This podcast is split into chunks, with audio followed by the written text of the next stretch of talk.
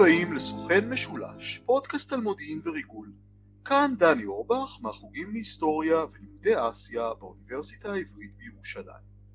היום הנושא שלנו הוא המתנגשים של סטלין, המבצעים החשאיים של ברית המועצות. ויש לנו היום אה, אורח, דוקטור יעקב פלקוב, מרצה אורח במרכז הבינתחומי הרצליה ובאוניברסיטת תל אביב, מומחה לתולדות ברית המועצות והמודיעין הסובייטי באופן כללי. שלום יעקב, תודה שהתארחת אצלנו. שלום דני, תודה על כך שהזמנת אותי היום. יעקב, קודם כל הייתי רוצה שתציג למאזינים שלנו את תחומי ההתמחות שלך, מה אתה חוקר, מה אתה כותב עכשיו. אני קודם כל מתמקד אה, בתקופה של מלחמת העולם השנייה, אולי טיפה גם לפניה. אני כתבתי ספר על אה, המודיעין של הגרילה הסובייטית, תנועת הגרילה, מה שידוע כתנועה פרטיזנית סובייטית, כן, שפעלה בתקופת הכיבוש הנאצי בברית המועצות. וכתבתי גם ספר על ראשיתה של מלחמת העולם השנייה והמשולש הגיאופוליטי בין הפולנים, הנאצים והבריטים, וכרגע המחקר שלי מתמקד בידיעה של המודיעין הסובייטי בתקופת מלחמת העולם השנייה וגם אחריה על שואת יהודי ברית המועצות ובכלל שואת יהודי אירופה. זה מחקר מקיף שחובק כמה ארצות, אפילו הייתי אומר יבשות, ובסופו של דבר אנחנו אמורים לקבל תמונה אה, מלאה למדי על אה, מה שידעו הסובייטים אה, בזמן אמת, כבר בזמן השואה, ומה שהם עשו עם המידע הזה באותה תקופה וגם אחרי המלחמה, כל המשפטים של פושעים נאצים וכן הלאה. זה, זה, זה מה שמעסיק אותי בעיקר היום. התמחות מאוד מאוד רחבים, ואולי גם כדאי לומר למאזינים שאתה עוסק באופן אינטנסיבי במחקר של מקורות ראשוניים ושולט בשפות הרלוונטיות, רוסית, פולנית, גרמנית, שפות לטביות, אה, מניסיון, כמי שקרא את הספרים שלך זה הופך אותם למקוריים ופורצי דרך. אה, אנחנו נדבר היום על אה, מבצעים מיוחדים של המודיעין הסובייטי, בעיקר מבצעי התנגשות, והמיקוד שלנו יהיה בתקופת סטלין, באופן ספציפי בתקופת מלחמת העולם השנייה. אבל קודם בואו ניתן קצת רקע למאזינים.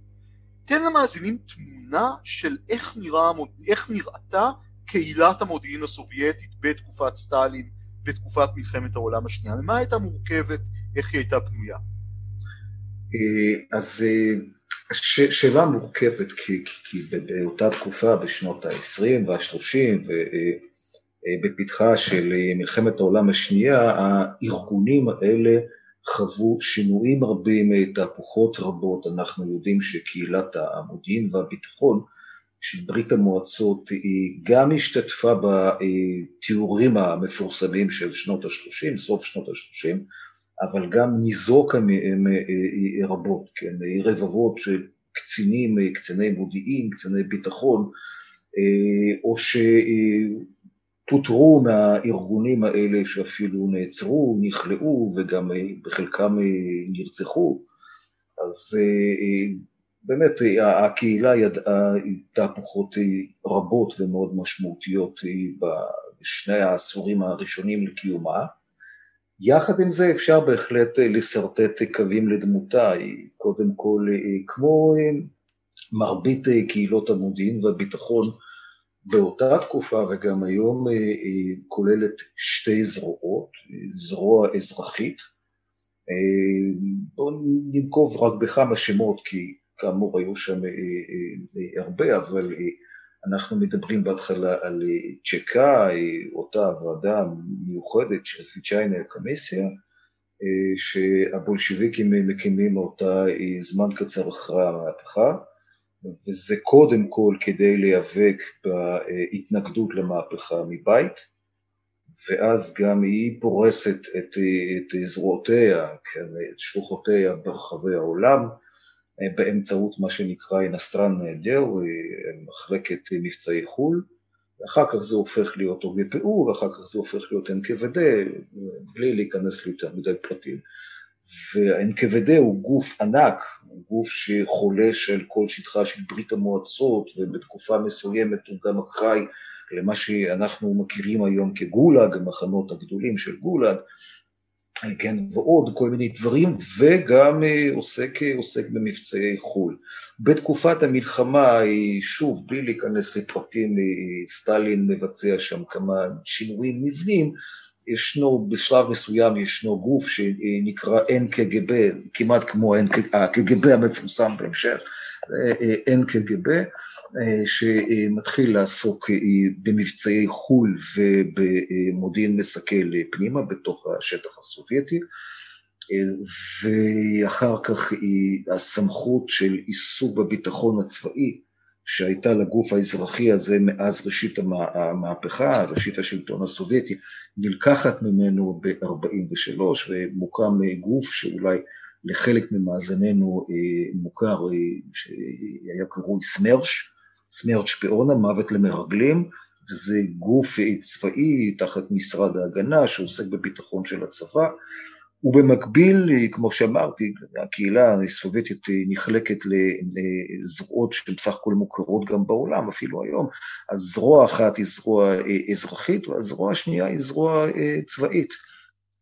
ולצבא הסובייטי, לצבא האדום, לפני המלחמה יש גוף אחד שנקרא רזוודבטלנה ופרבלניה, מנהל מודיעין, בהמשך שוב מתפצל אה, לשניים, אז אחד זה אה, גלבנר разведывательное управление, מנהל אה, ראשי למודיעין, אה, וככה אגב הוא קרוי גם היום, כן, עד היום אה, השם הזה קיים, ונשאר גם, זה, זה, זה מודיעין אסטרטגי, זה מודיעין בשטחים הכבושים על ידי הגרמנים, בדגש על השטחים שהם מחוץ לשטחי ברית המועצות המערבים, המבצעים הגדולים שאנחנו מכירים אותם בגרמניה, במקומות נוספים, אז זה, זה הגרוע הזה או ה-GRU. וישנו גם מודיעין אופרטיבי טקטי שזה RU, והוא נשאר כזה לאורך כל המלחמה.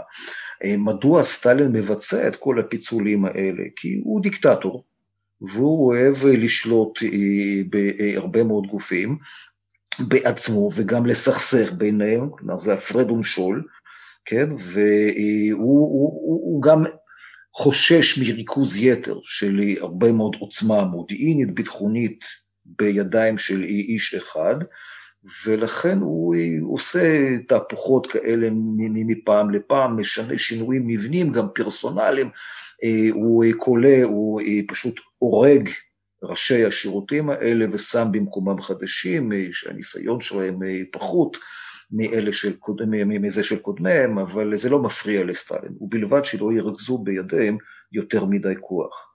אוקיי, מעניין ש... אתה יודע, השם הזה סמרש, מוות למרגלים, אני לא זוכר סוכנות מודיעין של אף מדינה אחרת עם שם כל כך בוטה ומפורש. כן, הם חיפשו שם, שם קולע. מבחינת הסובייטים, וזה מאוד חשוב, מודיעין הוא לא רק איסוף מודיעין אה, על המטרות שלך, אה, מטרות אסטרטגיות יותר מקומיות, לא סיכול של איומי חוץ ופנים, הוא גם השפעה, הרבה מאוד השפעה, ולכן הרבה מאוד מחשבה מושקעת במתן שמות, גם בנראות. איש מודיעין לפי המסורת הסובייטית וגם הרוסית של היום, כן, הוא חייב להיות אדם בעל חזות מיוחדת, כן, כזאת שמקרינה כוח, סמכותיות ועוצמה, לא המרגל שפועל בחו"ל, ההוא חייב להיטמע שם בסביבה המקומית, אבל זה שנמצא על אדמת רוסיה, איש הקג"ב, כמו איש ה-FSB, תחשוב על כל הווטרנים, או מרבית הווטרנים שמתראיינים, הם אנשים רציניים, מאוד אה, חסונים כאלה, עם קול, הם אוהבים, הרוסים אוהבים קול נמוך, אה, כן, אה, ונכון, וכך גם השמות שלהם, השמות חייבים להקרין כוח ועוצמה, וגם להרתיע, להרתיע אויבים גם מחוץ וגם מבית. ומכאן גם השם הזה. כן. בקהילת המודיעין הסובייטית, אלה שאוספים מודיעין, איסוף מודיעין, הרצון לדעת יותר מידע מדויק על העולם שמסביבך, הם גם אלו שעוסקים בפעולה חשאית, כלומר ניסיון להשפיע בפועל על העולם מסביבך, זה אותם מחלקות, אותם ארגונים, אותם אנשים, או שיש הפרדה? ישנה הפרדה, שוב, אני לא רוצה להיכנס פה ליותר מדי אה, פרטים, כן, אבל אה, זה תלוי גם בתקופה, תלוי בארגון ספציפי, אז אצל, אצל, אצל המודיעין הצבאי יותר באמת יאהבו לערבב דברים שאותם גופים, אותם מחלקות יעשו הכל.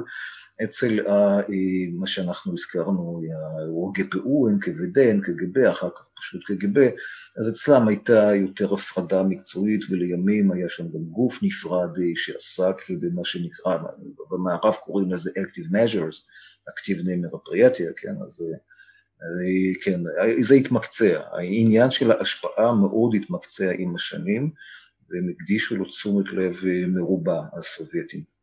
היום אנחנו מתמקדים בפעולה חשאית, מה שקראת צעדים פעילים, נראה לי שני מושגים נרדפים לאותו דבר, ובמיוחד בסוג ספציפי של פעולה חשאית, סיכולים ממוקדים, התנגשויות, והייתי רוצה לשאול אותך קודם על ההתחלה של המסורת הזאת במודיעין הסובייטי.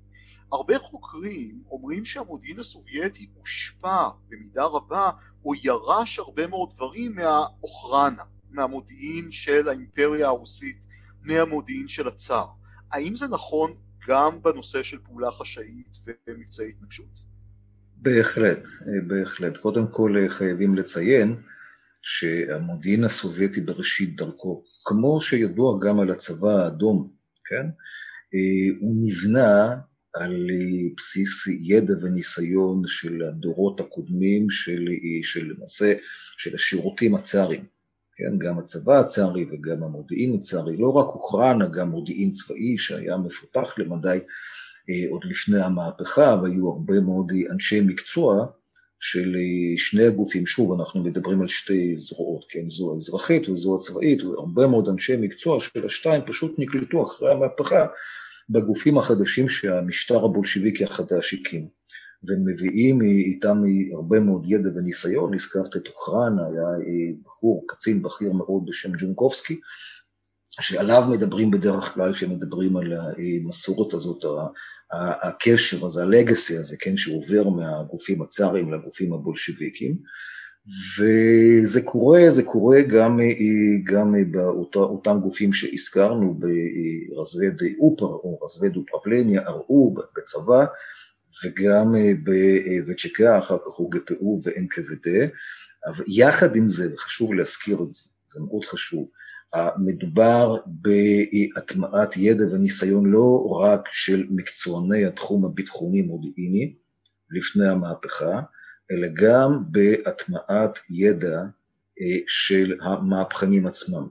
היו הרבה מאוד מהפכנים ברוסיה לפני המהפכה, היא הייתה ידועה כי מדינת הטרוריסטים, עוד אה, בוא נגיד משנות ה-70 וה-80 של המאה ה-19.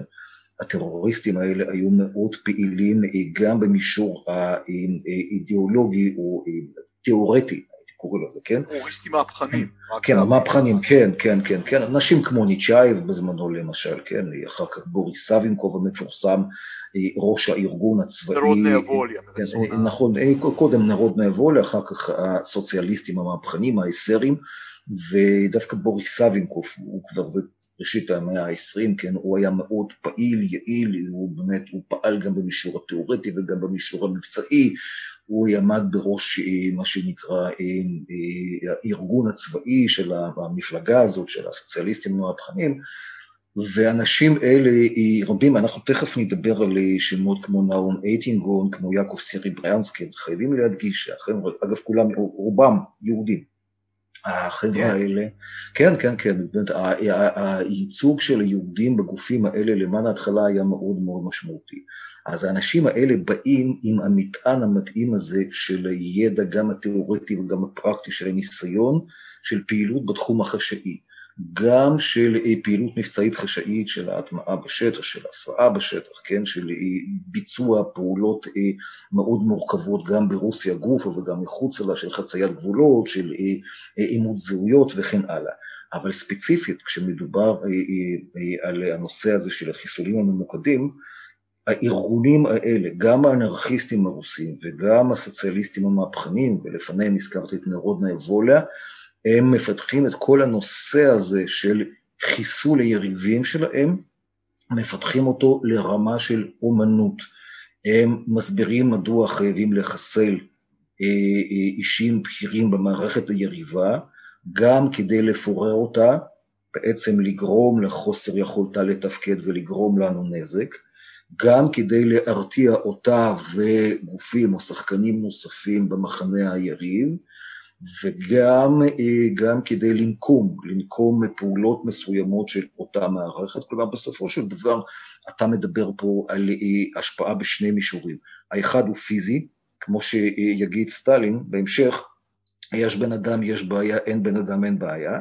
אז אתה פשוט, כן, אתה פשוט מחסל את הבן אדם שמפריע לך, שהוא, אתה חושב שהוא הכי יעיל, הוא המסמר המרכזי במערכת יריבה, ומישור נוסף הוא השפעה תודעתית על אותה מערכת יריבה, אתה גם מרתיע אותה, אתה מפחיד אותה בעצם, אתה ככה אתה מפורר אותה.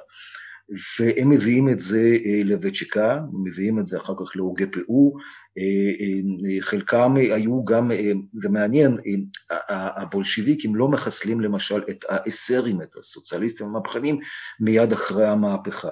חלקם נקלטים, נטמעים בגופים האלה וממשיכים להזדהות בעצם כאסרים, לא כבולשיביקים.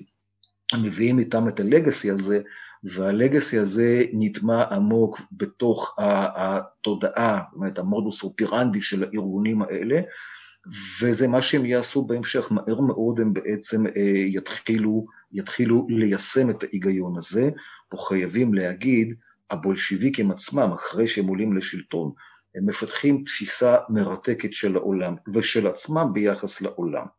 והם אומרים, אנחנו מוקפים אויבים, הסביבה שמקיפה אותנו היא בעצם מערכת. פה אני שוב פותח סוגריים בלי לפתח יותר מדי את הנושא הזה, אבל כתבו כבר לפניי באמת עמיתיי שעוסקים בחשיבה הצבאית למשל, הרוסית. הם כתבו שהחשיבה הרוסית, בכלל תפיסת העולם הרוסית היא מערכתית ביסודה. הם רואים את העולם, כל מה שהם קיים בו, כן, כמערכת אחת גדולה והכל קשור להכל, פה גם אה, מפנים אה, ליצירותיו של טולסטוי לא פעם, אומרים שגם אצלו הכל קשור להכל, על מנת להבין את העולם אתה חייב להבין את הקישוריות השונות בין מרכיביו השונים וכן הלאה. והם מביאים את זה לתפיסת העולם שלהם, הם אומרים המערכת, הסביבה שמקיפה אותנו, הסביבה העוינת, היא בעצם מערכת. יש בה אה, שחקנים מדינתיים, כמו שאנחנו קוראים לזה היום, יש בו גם שחקנים תת-מדינתיים, וכולם קשורים לכולם. אנחנו, על מנת שנוכל להמשיך ולשרוד, ופה שוב חייבים לציין, שבהתחלה לפחות הבולשיביקים מנסים אה, לעסוק במה שהם הם בעצמם קראו ייצוא המהפכה, הרעיון המהפכה המתגלגלת של טרוצקי, אבל מהר מאוד הם בעצם מבינים שאין ביכולתם באמת לקדם מהפכה, אחרי כמה כישלונות בפולין, בהונגריה, בגרמניה, מקומות נוספים, ואז הם עוברים למוד של התגוננות. התגוננות, הסתגרות פנימה, ואז באמת, ואז עולה המוטיב הזה של אה, אה, אנחנו נוכל להתגונן מפני הסביבה העוינת הבאה לחנוק אותנו על ידי פירוקה מבפנים. הכיצד מפרקים אותה? שוב, שני דברים. האחד הוא השפעה, הרבה מאוד השפעה, ייצוא השפעה, ויצירת חוגים שיתמכו ברעיון הסובייטי בברית המועצות וכן הלאה, בזה לא נעסוק היום. אבל המישור השני הוא שוב אותו מישור שאנחנו מדברים עליו, החיסולים הממוקדים. אותו רעיון כזה. כן, אותו שיח... לפני החיסולים עצמם, רק כן. אני רוצה פה להעיר הערה, זה נראה ממה שאמרת שהנחת היסוד הוא שהקיום שלך תלוי באי הקיום של האחר. המשחק הוא משחק סכום אפס. לא, אה, אתה, לפרקים כשמדובר באויבים מרים ממש, תכף נדבר על ארגוני גולים למשל, אז שם הסובייטים בהחלט, מבחינתם היה צריך לחסל אותם, לחסל אותם עד היסוד, לכסח כמו שנקרא, את הדשא, ולא לתת להם להרים את הראש, ואם ניתן בכלל לסיים את קיומם הפיזי אז מצוין.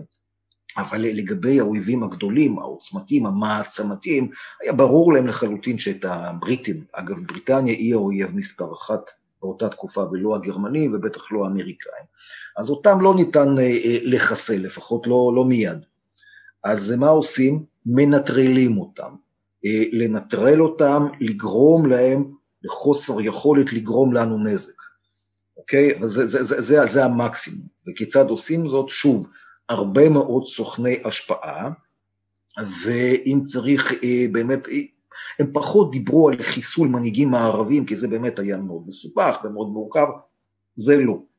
אבל אם הבריטים והצרפתים, ובוודאי הגרמנים, משתמשים לצורך הפעילות נגד ברית המועצות באותם ארגוני גולים ולאומנים וכן הלאה, אז בהם ניתן לפגוע. את הזרועות האלה, את ה proxies האלה, כפי שאנחנו מכנים אותם היום אצלנו באזור, אז את ה proxies האלה ניתן לגדוע, אוקיי? ניתן לחסל אותם בעודם באיבם, וכן, ואת אלה ניתן לנסות לחסל עד האחרון שבהם. זה באמת, כלומר, יש פה אה, דיפרנציאציה. הם לא היו תמימים, זה לא משחק סכום אפס, אבל להחליש את אלה שאתה לא יכול לחסל אותם באמצעות החיסול של הפרוקסיס שלהם, ושוב, לא ניתן לחסל את כל הגולים למשל, כן, הגולים היו, הם עזבו את רוסיה ברבבות, במאות אלפים, אז למצוא את הכי פעילים שבהם, את הכי מורעלים שבהם, כמו שאומרים אצלנו, את הכי יעילים שלהם, הכי לוחמנים, ואותם או לגייס אותם בחשאי תוך ניצול כל מיני חולשות שלהם, או לחסל אותם, או לחילופין, אפילו עדיף לחטוף אותם, וזה בא תמיד אה, כמקשה אחת, כן, ניסיון או לחטוף או לחסל.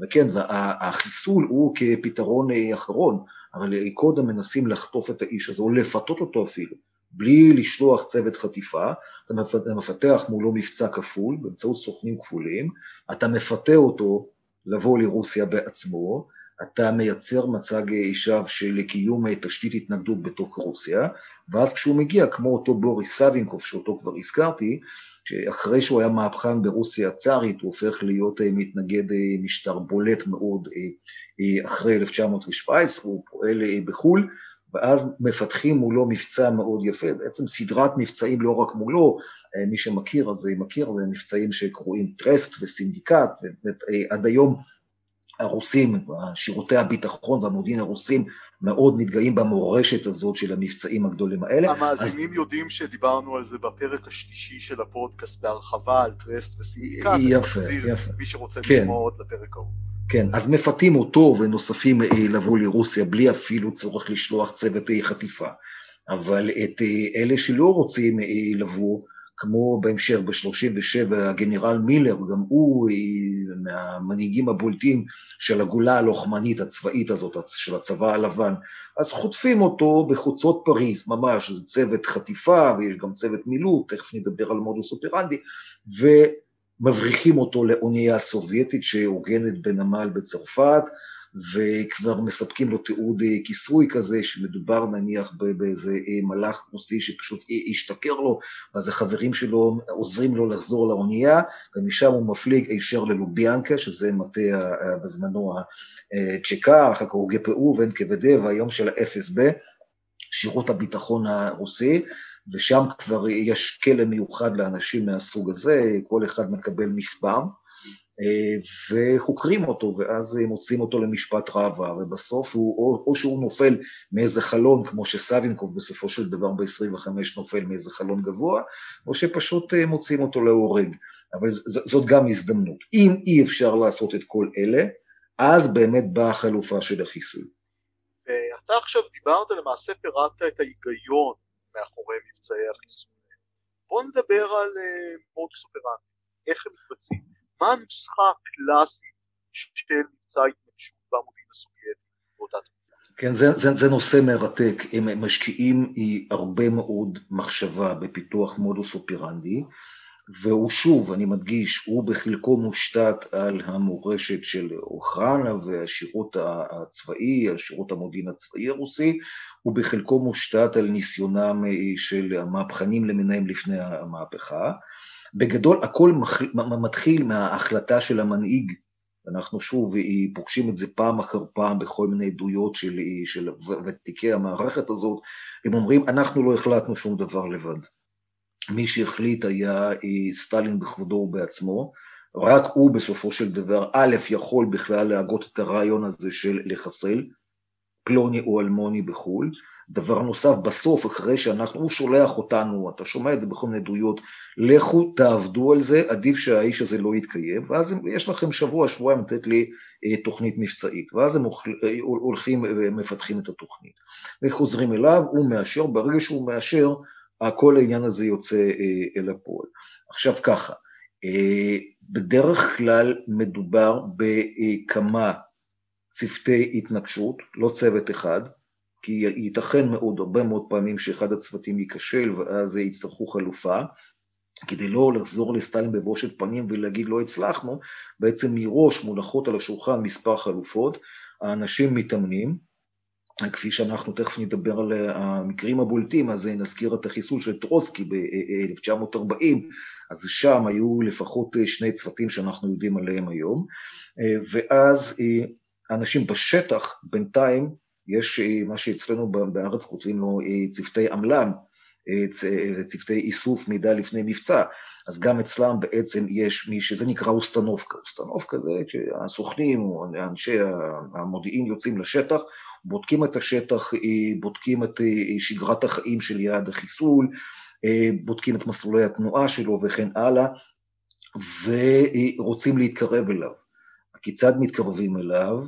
אז זה בדרך כלל באמצעות יומן, באמצעות סוכנים שכבר נמצאים בשטח, לרוב אלה הם אה, סוכנים אה, אה, שתולים, מה שנקרא אצלנו, כן?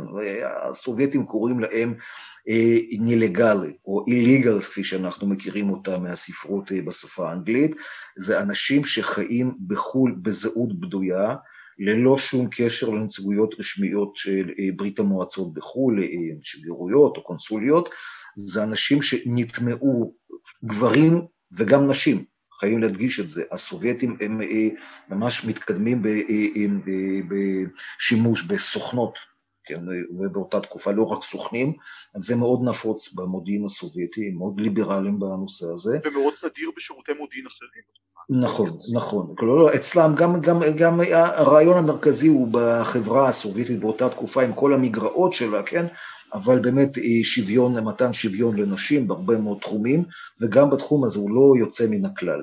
אז האנשים האלה שחיים בחו"ל ובזהות בדויה, בדרך כלל כבר מחוככים עם היעד או ממש פועלים בתוכו.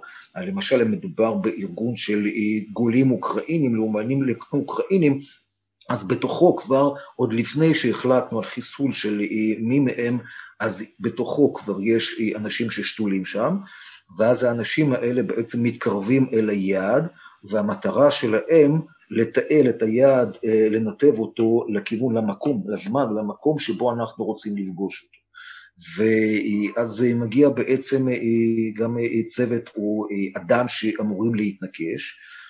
מסלול ההגעה יכול להיות, יכול להיות שהוא יוצא יבשתית מתוך ברית המועצות, עובר בדרך מספר מדינות ומחליף מספר זהויות, הוא דובר לפחות שפה זרה אחת, נניח גרמנית או אנגלית ולפעמים גם כמה, או שהוא יכול או היא יכולה להפליג באונייה סובייטית, לרדת בנמל זר כאזרח סובייטי נניח, או כתייר זר, ואז כבר בעיר להחליף זהות, להחליף דרכון, להחליף גם מראה חיצוני, וכשהוא מגיע לזירת הפעולה, הוא או היא כבר אנשים שונים לגמרי.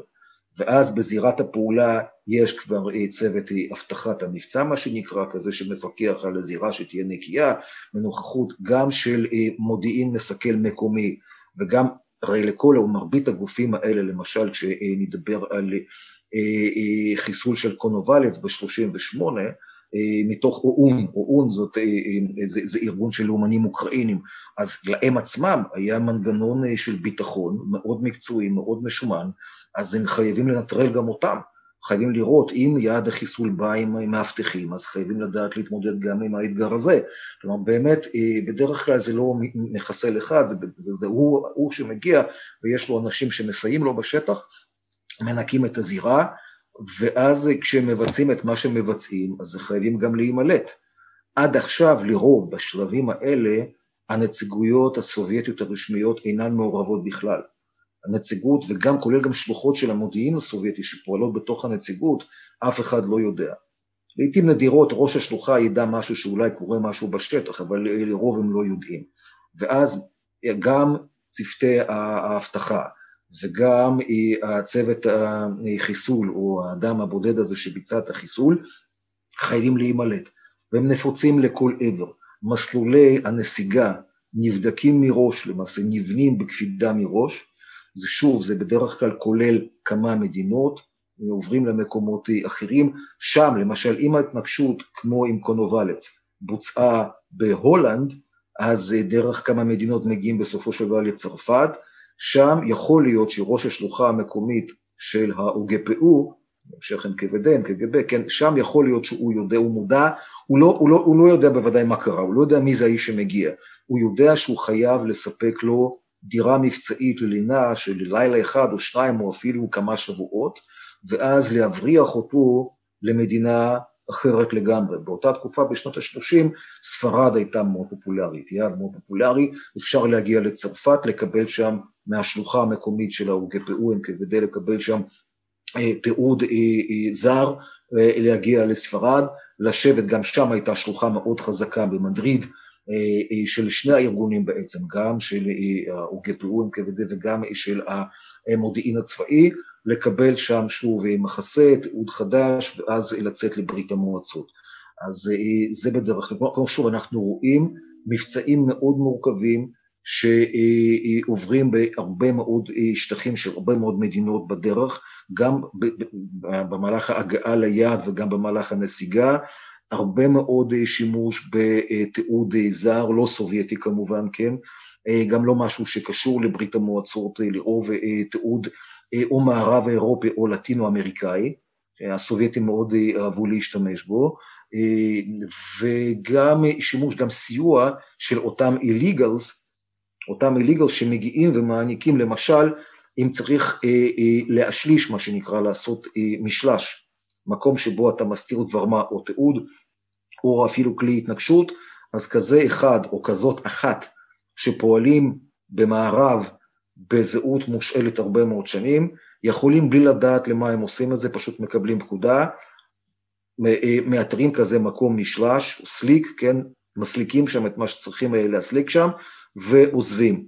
ואז אותו מתנקש יודע שהוא צריך להגיע, הוא, מקים, הוא מכיר את המקום, מגיע, שולף משם את מה שהושאר בשבילו וממשיך. כלומר, בדרך כלל מבצע כזה כולל אה, אה, אפילו, לא, לא, לא עשרה אפילו, יותר מעשרה אנשים, נשים כגברים שמעורבים במבצע כזה, ושוב, תחשוב, אנחנו מדברים על אה, שנות ה-30, בואכה שנות ה-40, תקופה יחסית מוקדמת, המודיעין הסובייטי קיים אך כמה, 20 שנה באותה תקופה. מורשת עשירה מאוד. כן, כן, מורשת עשירה. כן, אבל פה, פה אנחנו שנינו נסכים שזה לא, לא שכיח שארגונים גדולים כאלה ידעו גם לנצל משהו שפותח לפניהם, ולהטמיע אותו בצורה יעילה, להיות מודעים לצורך הזה של הטמעת המורשת הקודמת. אנחנו יודעים שלמשל האמריקאים מרבים להתלונן על כך שהם מתקופה לתקופה לא יודעים, אין להם זיכרון ארגוני ארוך טווח. הם מתקופה לתקופה הרבה מאוד פעמים הידע הולך לאיבוד. פה בפירוש הם לוקחים את מה שנעשה לפניהם, מטמיעים אותו, משכללים אותו אה, ומנצלים אותו בצורה אה, אה, יפה למדי. זה לא שלא היו להם נפילות, שוב, אפשר להיזכר פה בשורה של נפילות, אפילו כואבות. למשל, מה שרציתי להזכיר אותו בהמשך, אבל בואו נזכיר אותו כאן עכשיו, ב-42, יושב באיסטנבול פרנס פון פאפן, כן? אה, הוא אז באותה תקופה משמש אה, כשגריר של ארצו של הרייך השלישי בטורקיה, הוא בא במגע עם כולם שם, עם הבריטים, במגעים חשיים עם האמריקאים בתקופה מסוימת, כן? עם הצרפתים, לא משנה. והסובייטים מאוד חוששים מהאפשרות שהאיש הזה פשוט יקרב בין הגרמנים לבריטים ולאמריקאים, בדגש על החבר'ה שאתה אוהב אותם, המתנגדים למשטרו של, של הפירר, כן? ואז הם, אה, המתנגדים האלה יעיפו את הפירר, ואז פון פאפן למעשה יבשל שם באיסטנבול איזו עסקה בינם אה, לבין, אה, לבין המעצמות המערביות, ואז הסובייטים יישארו לבדם מול חזית מאוד רחבה של מדינות המערב. ועל מנת לסכל את הסיפור הזה, שוב, ההיגיון הזה שדיברנו עליו קודם, יש בן אדם, יש בעיה, אין בן אדם, אין בעיה. ומבחינתם ב-42 באמת חוליה מרכזית מקשרת בין אה, אה, בעלות הברית לבין הגרמנים, לבין ההתנגדות הגרמנית, אז צריך לחסל אותו פשוט. ואז שולחים לו צוות אה, אה, חיסול, והצוות הזה נכשל.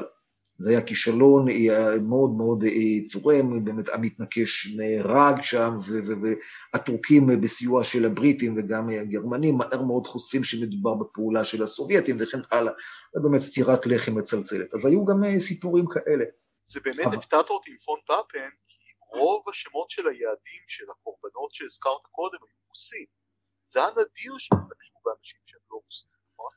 זה נכון, נכון, כי שוב, אנחנו תכף נדבר, על, ננסה למפ, למפות את היעדים המרכזיים, אבל מדי פעם, במה שנקרא עם פינצטה, כשמדובר באישיות זרה, שהיא באמת, כמו שעכשיו תיארנו לגבי פון פאפן, לתפיסת הרוסים היא באמת חוליה ממש חשובה במערכת היריבה, ומאוד מפריעה להם, אז אם אי אפשר לנטרל אותה בשום צורה אחרת, למשל, שוב, כמו שאמרנו, או גיוס, או שוחד, השפעה חשאית, אז באמת המוצא האחרון הוא לבוא ולחסל את האישיות הזאת פיזית.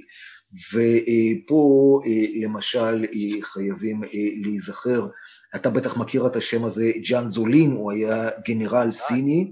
כן, עכשיו, הרבה מאוד שנים נטען שמי שחיסל אותו ב-1928 היו היפנים. שכביכול אה, התאכזבו מפעילותו וכן הלאה, אתה בטח מכיר את ה... כתבתי פרק שלם על זה בספר יפה. עכשיו, לפני כמה שנים, מפי הוותיקים של השירותים הסובייטים עולה הטענה, בעצם אנחנו חיסלנו אותו. זה לא נכון.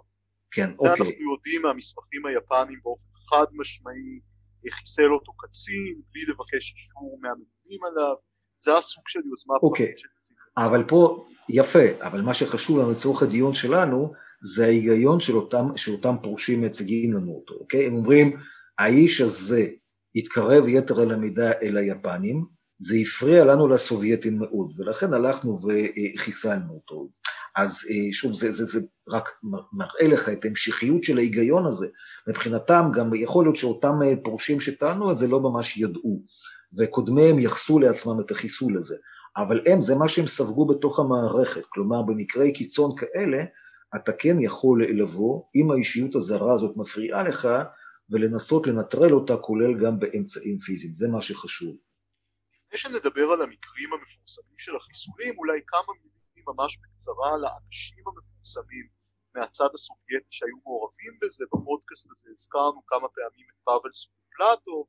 אם תוכל לדבר, לומר כמה מילים עליו, או על כמה מבצעים מפורסמים אחרים של החיסולים האלה, נאום מייטינגטון אולי, אני חושב מאוד יעשיר את הדיון הצופים והמאזינים. כן, בוודאי, בוודאי. אה, אה, יש שם קבוצה, אני מאוד נזהר מלקרוא להם אנשים מדהימים, אבל כי הם בסופו של דבר עסקו בחיסולים פיזיים של אנשים אחרים. גם כשלפעמים היעדים שלהם היו יעדים ממש לא, לא, לא אנשים טובים, כן? אבל מצד שני, בכל זאת, זה מקצוע מאוד, מאוד בעייתי, ללכת ולחסל מישהו ככה בסיטונאות. אבל מה שכן אה, אנחנו יכולים להגיד בלי שום ספק שאלה היו אנשים מיוחדים, אנשים מאוד מאוד מוכשרים, אנשים ששלטו בשפות אה, רבות, אנשים שידעו להתאמה בסביבות אה, זרות שונות, לעבור ממדינה למדינה, לפתח מגעים מצוינים עם נתינים זרים וכן הלאה, כל מה שבעצם חשוב לפיתוחו של איש מודיעין, איש מבצעים מודיעיני טוב. ופה אנחנו כבר הזכרנו אה, את, אה, קודם כל את נאום אייטינגון, הוא היה אה, איש המהפכנים הסוציאליסטים, כן, עוד לפני המהפכה, אמרנו בעצם עד 1920, הוא היה בין האנשים הראשונים שמגיעים לצ'קה, אחר כך הוא גפ"ו, ובונים את המערכת הזאת. יחד איתו גם יעקב סריברנסקי, עוד יהודי אחד, קראו לו יאשה, כן, זה היה ככה אה, כינוי ביתי בקרב היהודים הרוסים ליעקב, כן, כמו שאצלנו זה קובי, אז אצל היהודים הרוסים זה יאשה, וכך הכירו אותו באותם שנים גם בגפ"ו, אחר כך בין כבדי יאשה. והאנשים האלה, אה, בנוסף לכך, כן, כמובן, היו להם אה, הרבה מאוד קרובים וחברים בחו"ל, בקרב היהודים.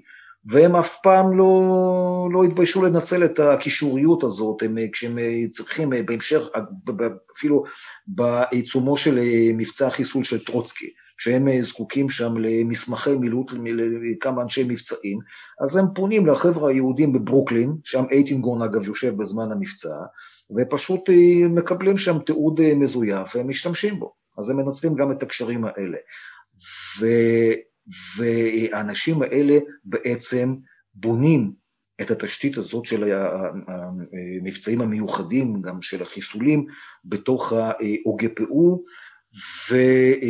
והם מפעילים אותה במיומנות רבה. סיריבריאנסקי למשל, הוא בעצמו איש מבצעים, גם אייטינגון הוא איש מבצעים, שניהם עוברים בדרך כמה וכמה תחנות לפני שהם מגיעים לעסוק במבצעים האלה, והכי הצטיין, דווקא הראשון שהצטיין היה סריברנסקי. והוא קראו לו, הוא הקים קבוצה מיוחדת שהייתה ת"פ של ראש הארגון, וקראו לזה קבוצת יאשה, ממש ככה קבוצת יאשה, היא הייתה בעצם זרוע עצמאית מקבילה, היה מה שנקרא иностранный отдел, זו מחלקת מבצעי חו"ל, וקבוצת יאשה הייתה זרוע נפרדת, ממודרת לחלוטין, אנשי האינו, иностранный отдел, לא הכירו אותה, לא ידעו מה היא עושה, היא הייתה פרוסה במערב, כולל גם פה, וזה מעניין, פרט מעניין, כולל גם פה בארץ ישראל, בפלסטינה. באמת? כן. סיריברנסקי, לפי מה שמסופר, ושוב כרגע ראינו עם הסיפור של הגנרל הסיני, שכל כל התיאורים, כל העדויות שהם מוסרים בדיעבד, הרבה מאוד פעמים הם משתרבבים שם כל מיני בדיות ואפילו שקרים, הרבה מאוד פעמים מכוונים, כן, כן, כי האנשים האלה לא רוצים לחשוף את כל מה שהם עשו, ואת מודוס אופרנדי וכן הלאה. אבל לפחות לפי הטענה, פעלו פה אה, גם סריברנסקי, ולפניו אפילו היה פה עוד אה, אה, נציג של האסרים, גם הוא יהודי, יעקב בלומקין, שכביכול מגיע פה ב-1924, נוחת ביפו, פותח שם מכבסה, מתחיל פה להתחכך בכל מיני נציגים זרים וכן הלאה.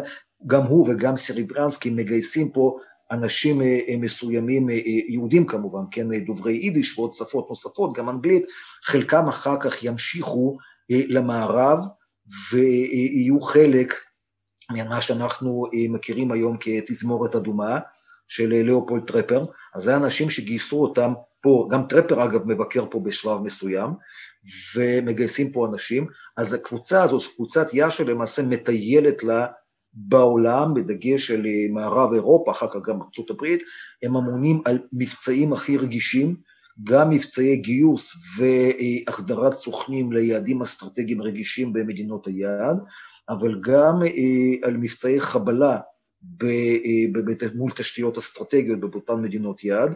וזה נטוב שייך לקבוצה הזאת? הוא, הוא, אה, הוא בעצם, הוא, הוא מגויס על ידי אייטינגון בהתחלה, הוא יליד אוקראינה, הוא מגיע ואותו, הוא, הוא פועל במסגרת המחלקה הזאת למבצעי חו"ל.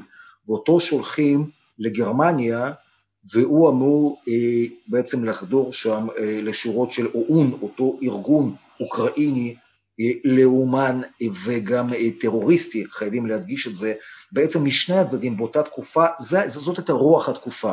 זה לא היה פסול לחלוטין אה, מבחינת כולם, גם מבחינת הסובייטים וגם מבחינת האוקראינים. האוקראינים, האו"ן למשל, בשנת 1933, מחסלים אה, אדם בשם מיילוב, שהיה נציג, הוא היה איש הקונסוליה הסובייטית בלבוב, כמו שאומרים הרוסים, או לביב, כפי שקוראים לזה היום באוקראינה, או לבוב בפולנית, אז הוא יושב שם, הוא בעצם איש מודיעין בכיסוי קונסולרי, והאוקראינים מגלים זאת ומחסלים אותו. וזאת סטירת לחי מאוד משמעותית אה, אה, לשירותים הסובייטיים באותה תקופה. אחר כך, שנה אחרי זה, רק האוקראינים מחסלים את פירצקי, שר הפנים הפולני, לא, כולם יודעים שמדובר בגוף אה, טרוריסטי, גם לאומני וגם טרוריסטי.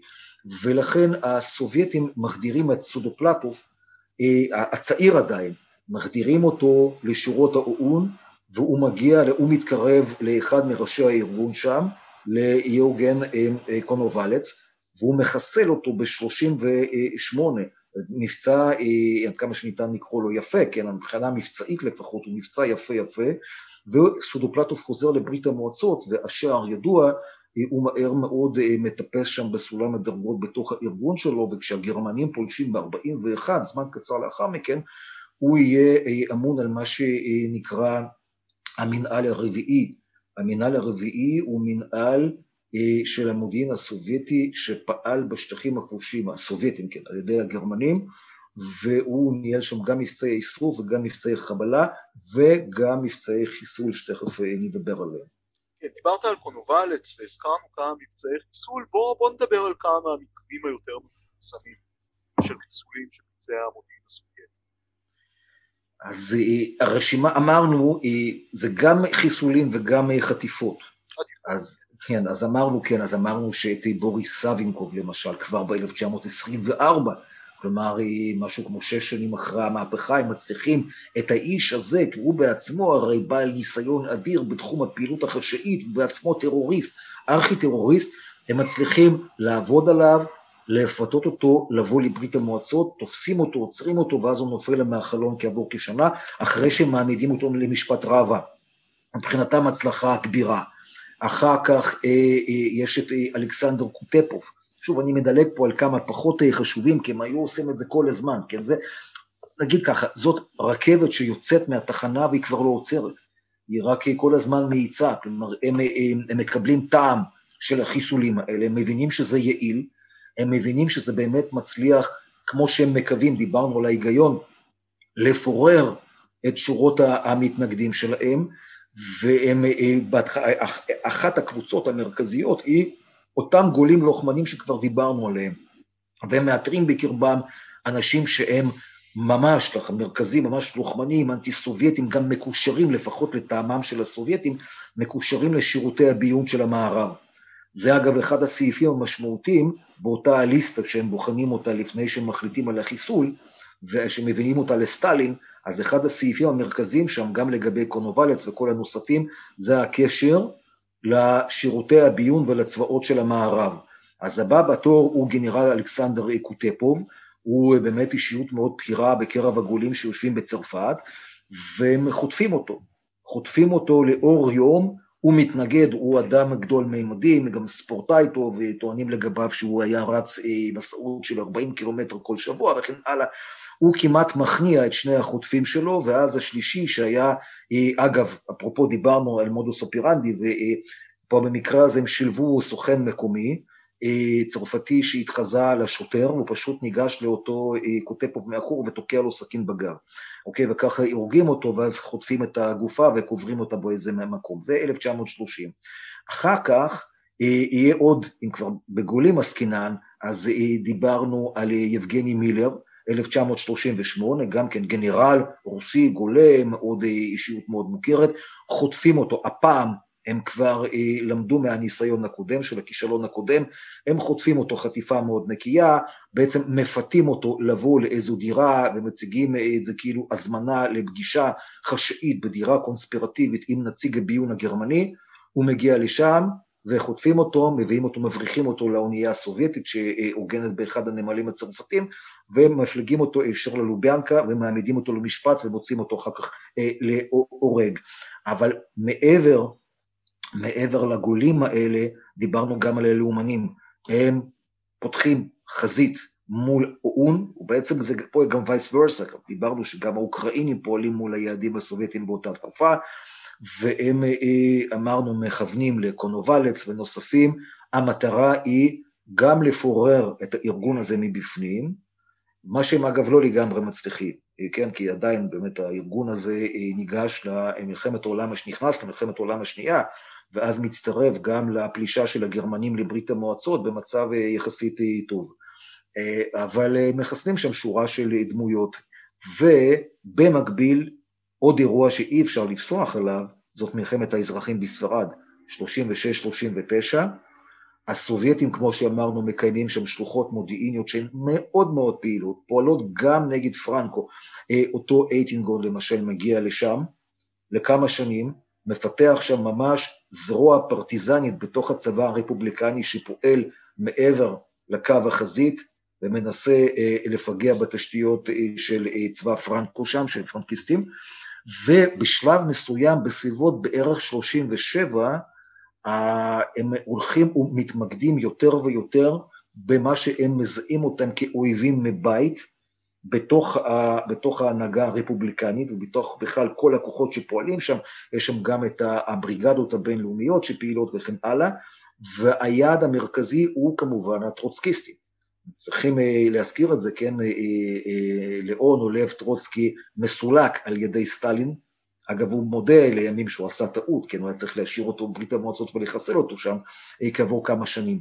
אבל הוא נותן לו ב-29 לצאת את ברית המועצות, הוא מדלג בין כמה מדינות באירופה, בסוף הוא נוחת במקסיקו, ושם הוא יושב, אבל הוא אדם מאוד מאוד פעיל, והוא מהר מאוד מפתח זרם, תנועה, בתוך כל המיליו המרקסיסטי העולמי, בעצם מנסה לפלג את הסביבה הזאת של סביבת, סביבת השמאל העולמי, וסטלין מאוד לא אוהב את זה. הוא מזהה את ארגוני השמאל במערב כבעצם הפרוקסיס שלו, הוא רוצה לנצל אותם בזמן המלחמה שהוא די בטוח שתתרחש בקרוב, הוא רק לא יודע מתי, אבל הוא מבחינתו זקוק לארגונים האלה שיהיו תחת השליטה המוחלטת שלו, ופה טרוצקי מאוד מפריע לו.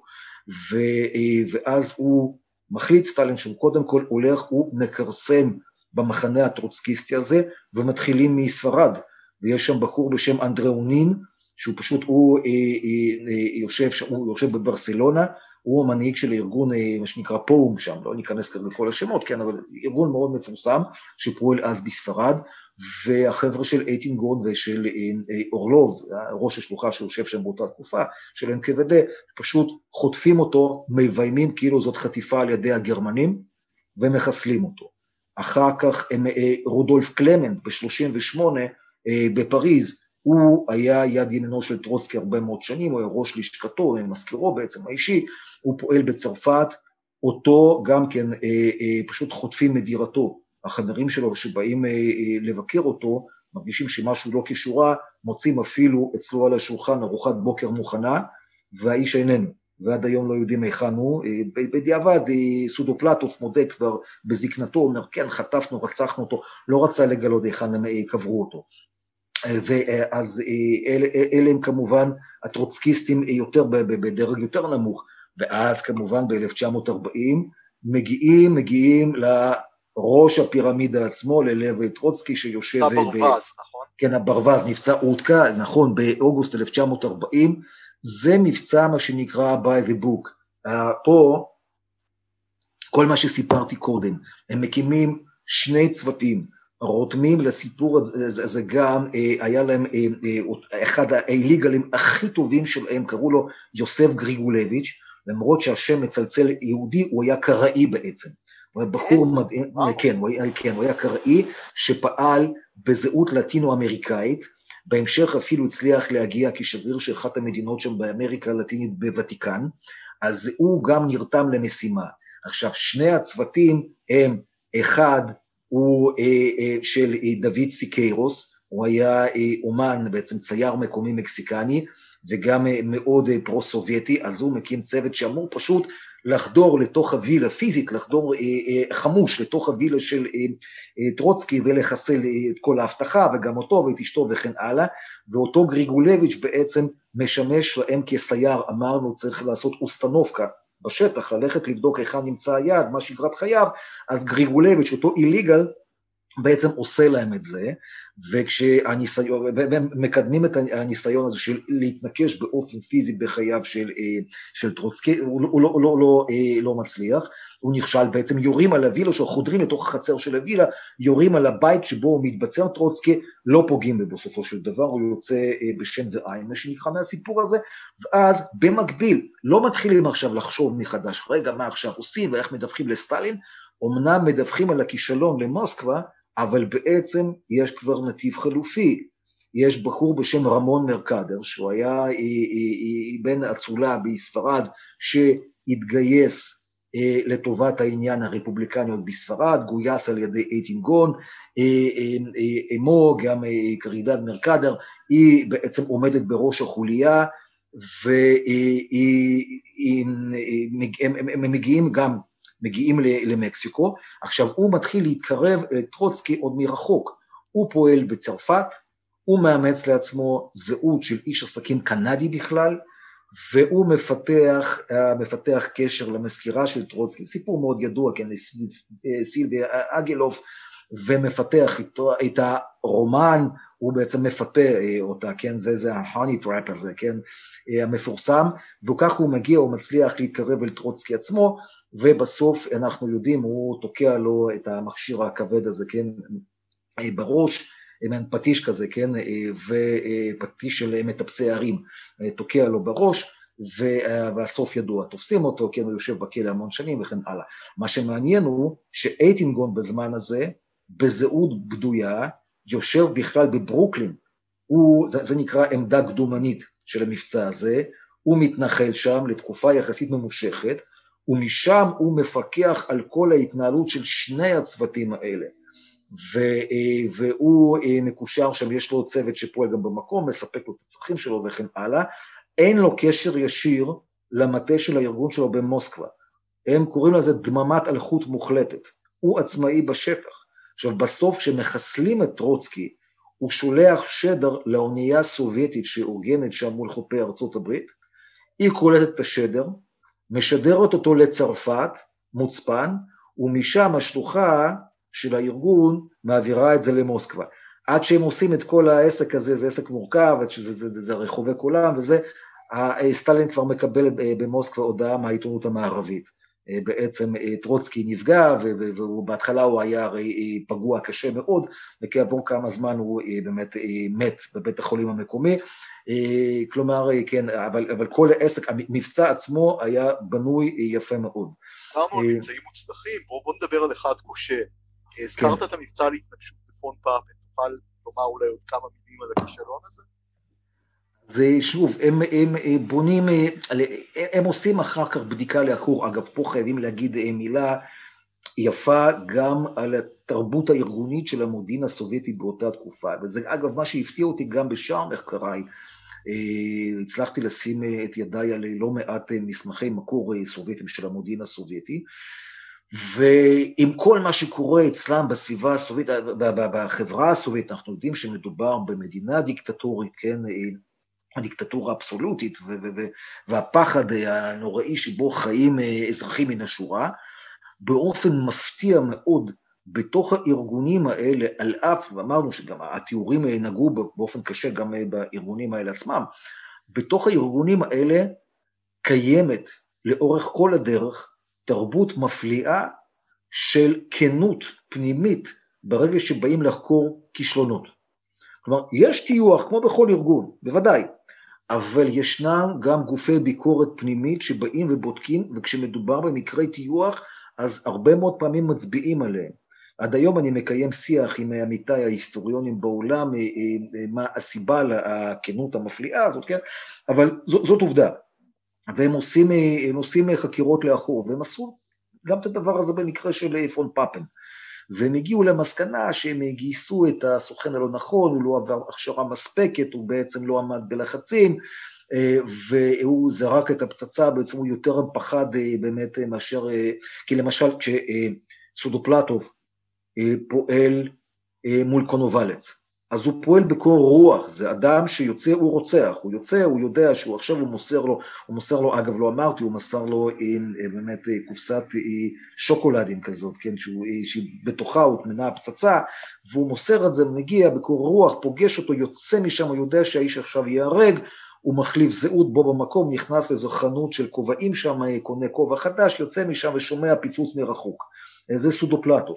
עכשיו האיש הזה שפעל שם באיסטנבול, הוא כנראה היה, לא כנראה, ככה הסובייטים טוענים בדיעבד שהוא היה הרבה פחות מוכשר, הוא תפס רגליים קרות, כנראה לא, לא הסתדר שם עם הפצצה עצמה וכן הלאה, בסוף הוא זרק אותה, אבל זה לא פגע בפון פאפל ובאשתו. וכן הלאה, וגם הם היו גם מקושרים, החבר'ה ישבו גם בשלוחה, בשגרירות הסובייטית, שם צוות הפיקוח, בשגרירות הסובייטית באיסטנבול, או בנציגות הסובייטית באיסטנבול, כי בעצם הבירה הייתה באנקרה. וככה גם קישרו את עצמם מהר מאוד לאירוע הזה, והיו שם כמה, כמה צעדים מאוד כושלים שהם ביצעו אותם, לא by the book, לא כמו המבצעים הקודמים, מכל מיני סיבות שהם לא שיתפו אותנו עליהם. אוקיי, אז כן. כן.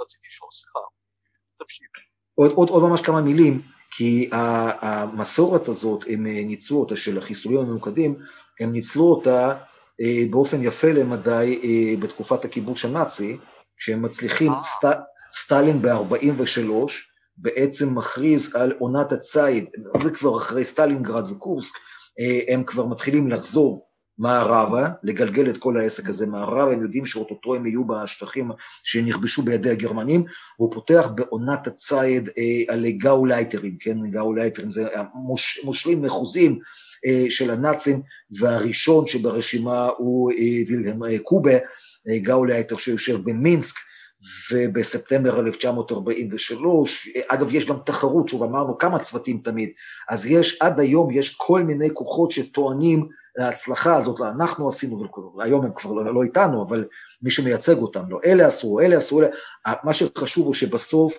אה, מטמינים לו פצצה מתחת למזרן שלו, במיטה שלו, הוא, יוש, הוא יוש, ישן לצד אשתו, עכשיו הוא נפגע, אשתו אה, היא לא נפגעת, ואף אחד בבית הזה לא נפגע, הוא עצמו מחוסל בו במקום, זה מעניין.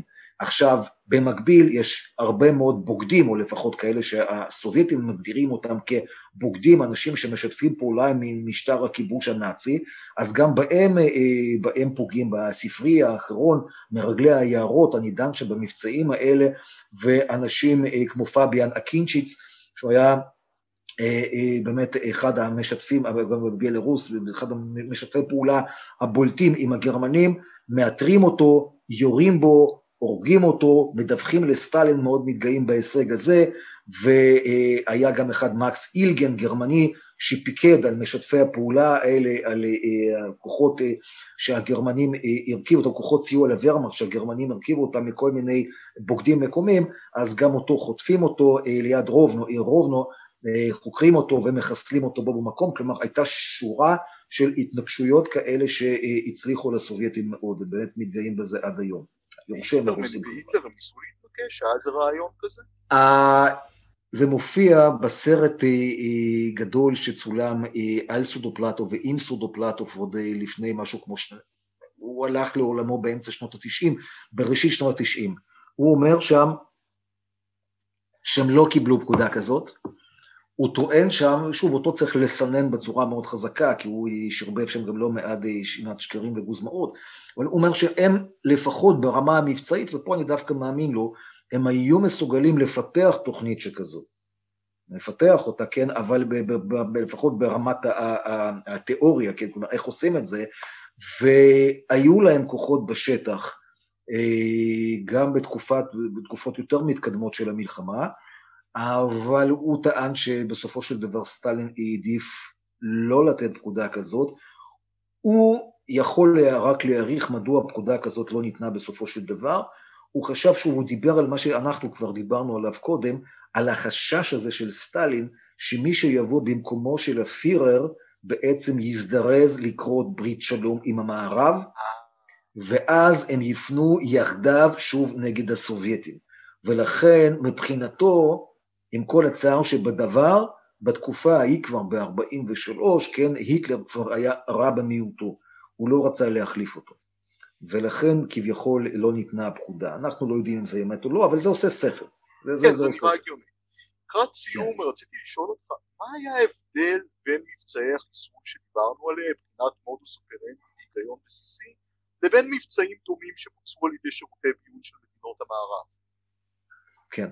שאלה מדהימה, מרתקת, ואני, ממה שאני יכול להתרשם ממנו, אני כעיקרון אינני עוסק במודיעין מערבי, אבל בספרי האחרון, שכפי שאמרתי, עוסק בראשיתה של מלחמת העולם השנייה, ועוסק שם רבות אה, בשיתוף הפעולה בין המודיעין הפולני, אה, הגולה, כן, של ממשל פולין הגולה, אה, לבין המודיעין הבריטי על זרועותיו, ואני מטפל שם ובעצם מתמקד במבצע אחד גדול של אה, אה, גם כן איש אחד, לא ניכנס כרגע לפרטים, שהם גם הפולנים וגם הבריטים ראו אותו כחוליה מאוד מאוד חשובה שיש לנטרלה, והוא פעל מול, איזשהו, ראו בו בוגד פולני שפעל מול, מול הגרמנים ברמות הכי גבוהות, והם מנהלים בסוף 1940, ראשית 1941, מבצע מאוד מורכב שכלל גם את ה-MI5 וגם את ה-MI6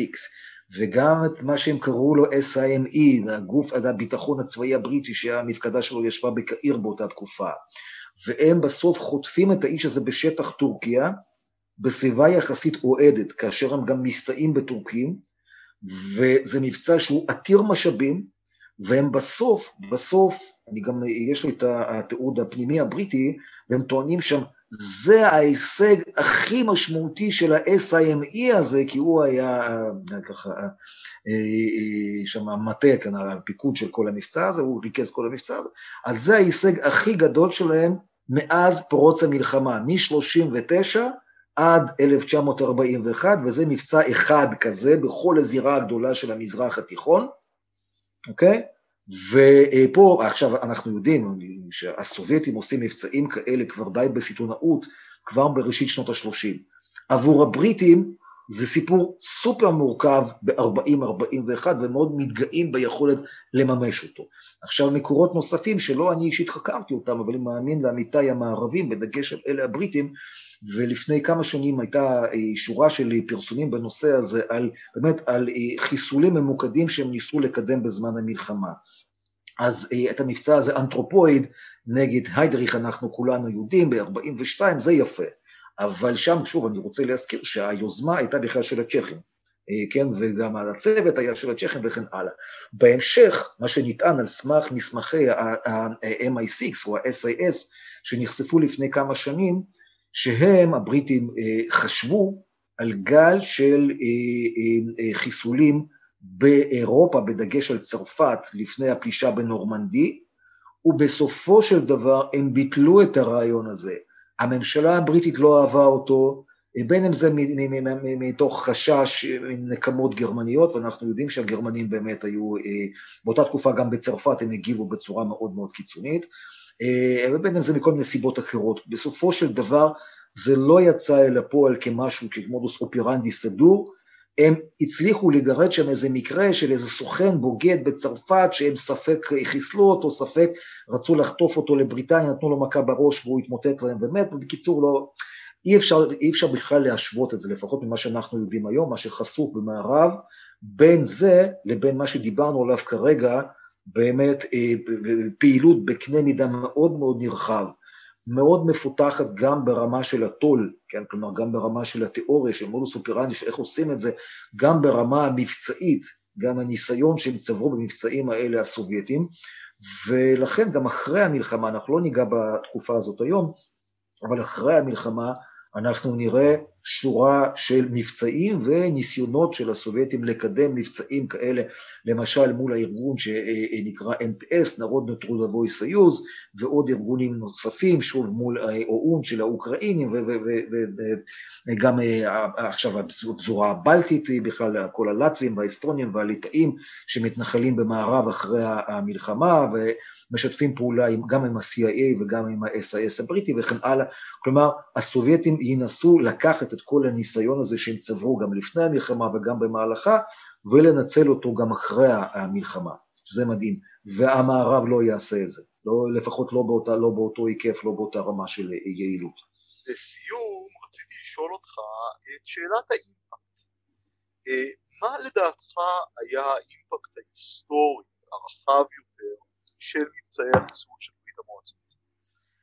אוי, זו תמיד, אה, תמיד שאלה מאוד מורכבת. אז פה צריך אה, להבחין בין שתי רמות, אותה רמה אופרטיבית-טקטית, של כאן ועכשיו, מול היעד שבאמת מפריע לנו, או להם אז הסובייטים, אז הם מתגאים בזה, ואני חושב שניתן לאמץ את העמדה שלהם, שהם כן הצליחו אה, לזרוע הרבה מאוד בלבול אה, בקרב המתנגדים הישירים המיידיים שלהם, אה, בין אם זה הגולים הלבנים, כן, מהצבא הלבן, כל החטיפות והחיסולים שם באמת פוררו אותם. הם לא קמו עוד לתחייה. ככוח, כגוף, שאולי אה, אם המערב באמת היה רוצה לפלוש לברית המועצות, שזאת שאלה אחרת לגמרי, לטעמי ולדעת רבים במערב, ההיסטוריונים במערב, זה באמת לא הייתה תוכנית כזאת, לא הייתה כוונה כזאת, כן?